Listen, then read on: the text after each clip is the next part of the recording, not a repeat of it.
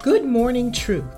I often wondered how wise men got the title of wise men, for they were chief priests and teachers of the law. Their title and status somehow changed as they walked in wisdom, acknowledging who Jesus was. Before his Sermon on the Mount, before he turned water into wine, before he raised Lazarus from the dead. Because they knew the Word of God and believed in the Word of God, they immediately embraced Jesus, which means they acknowledged that the King of Kings had been born. And knowing it is customary when you enter into the presence of royalty that you bring a gift. Scripture reads, And they saw the child with his mother Mary, and they bowed down and worshiped him. Then they opened their treasures and presented him with gifts of gold, frankincense, and myrrh.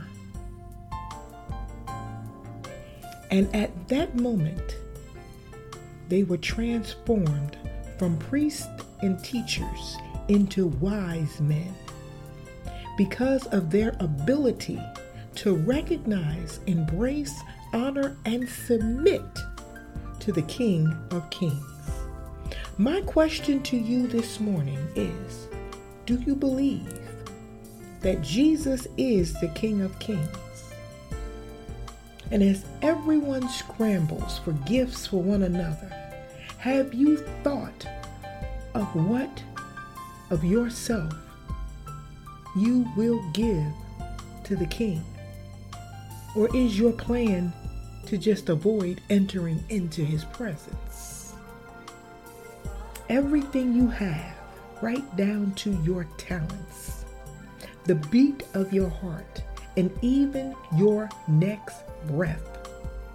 God gave it to you. What are you willing to return to Him as a gift from you?